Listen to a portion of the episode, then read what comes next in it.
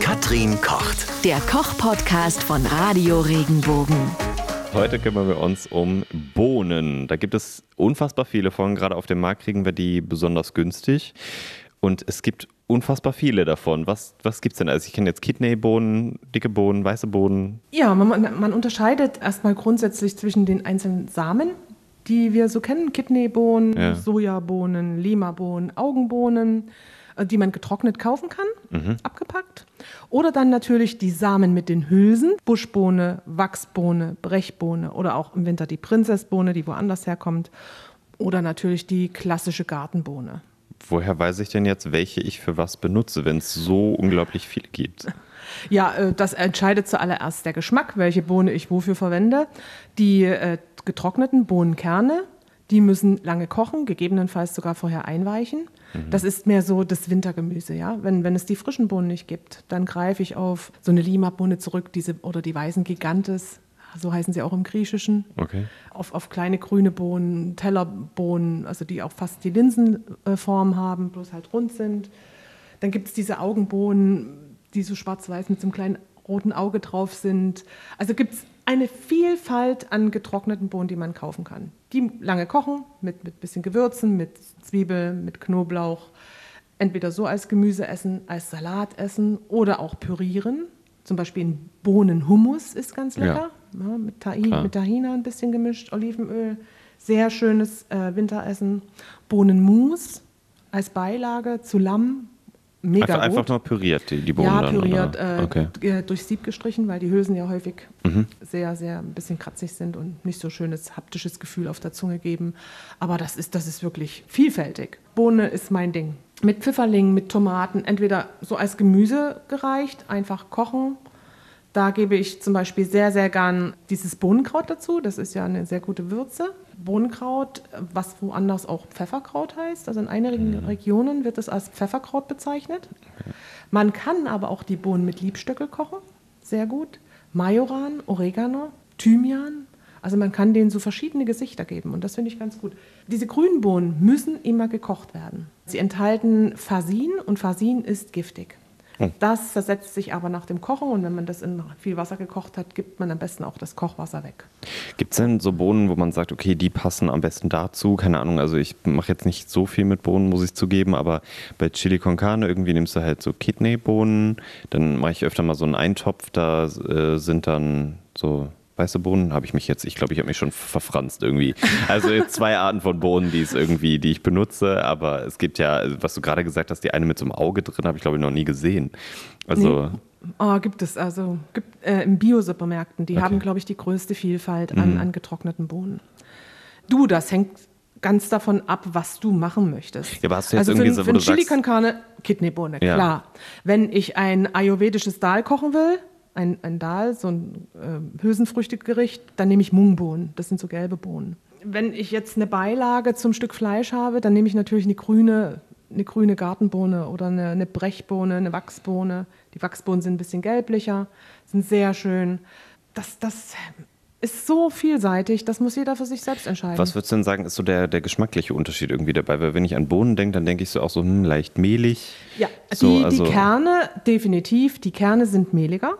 Daraus kann ich ja auch ein sehr schönes Püree machen. Hm. Ne? Und diese Gemüsebohnen, das ist also diese jetzt in die Samen mit Hülse, Gartenbohnen, die, sind, die haben so gut wie gar kein Mehl, keine mehligen Bestandteile. Hm. Die sind ja äh, relativ kurz auch an, an der Pflanze. Da hat sich noch nicht so viel Stärke rausgebildet, auch in den Kernen noch nicht. Die isst man quasi wie Gemüse. Ah. Äh, Bohnen sind ja auch ein super Eiweißlieferant. Da ja, kann klar, man für die Low-Carb-Leute sind Ja. Bohnen ja auch super.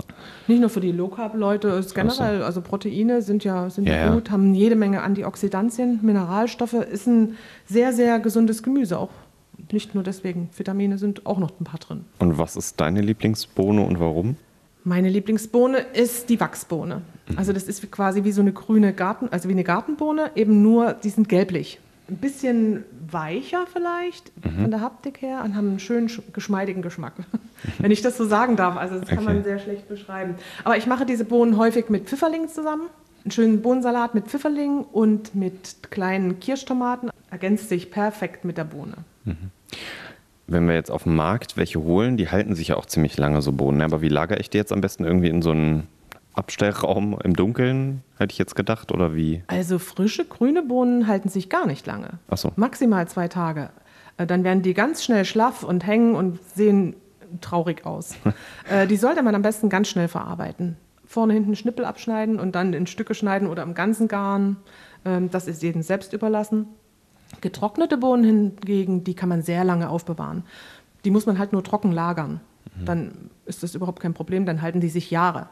Okay. Und äh, Bohnen, da schrecke ich auch immer so ein bisschen vor zurück, weil jedes Böhnchen gibt ja ein Tötchen.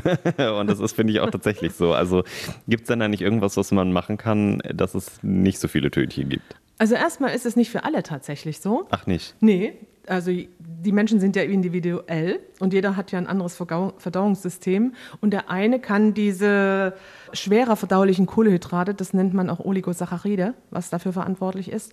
Der eine kann damit besser umgehen, der andere schlechter. Was dir was ausmacht, macht mir noch lange nichts aus.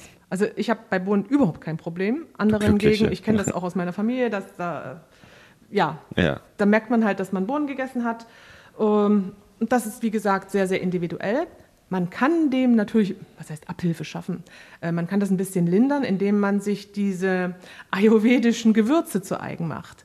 Fenchel, Anis, Kreuzkümmel, Kümmel schlechthin, das sind alles Sachen, die ätherische Öle haben, die bei der Verdauung von schwerer verdaulichen Stoffen helfen. Okay, also damit kann man es dann quasi neutralisieren oder was, indem man es damit würzt. Ja, also neutralisieren nicht ganz, aber etwas lindern. Ich ich bin schockiert, ich wusste gar nicht, dass es dann so einfach geht. Und äh, auch mit irgendwelchen Sachen, die man zu den Bohnen macht. Ähm, übrigens, das Also- ist auch der Grund, wenn man zum Beispiel indisch essen geht. Da gibt es ja sehr viele Dal-Gerichte, also diese Mungbohnen, Hülsenfrüchte-Gerichte. Bei Hülsenfrüchten schlechthin ist ja auch das Verdauungssystem gut beschäftigt. Ne? Und äh, wenn du beim Inder warst, bekommst du hinterher so eine Gewürzmischung, die ein bisschen süßlich ist. Der Name ist mir jetzt nicht gerade geläufig, aber da ist zum Beispiel auch Kreuzkümmel drin, da ist Fenchel drin, da ist Anis drin, ein bisschen zuckerlich. Und das kaut man hinterher quasi wie, wie ein Dessert, das Dessert nach dem Dessert. Und das hilft beim Verdauen dieser, dieser Hülsenfrüchte. Ah, total verrückt und voll der gute Tipp. Also vielleicht äh, macht ihr dann in Zukunft jetzt auch doch ein bisschen häufiger Bohnen, weil ihr wisst, äh, wie die Tönchen dann am Ende verschwinden. Wenn dir der Podcast gefallen hat, bewerte ihn bitte auf iTunes und schreib vielleicht einen Kommentar. Das hilft uns sichtbarer zu sein und den Podcast bekannter zu machen. Dankeschön.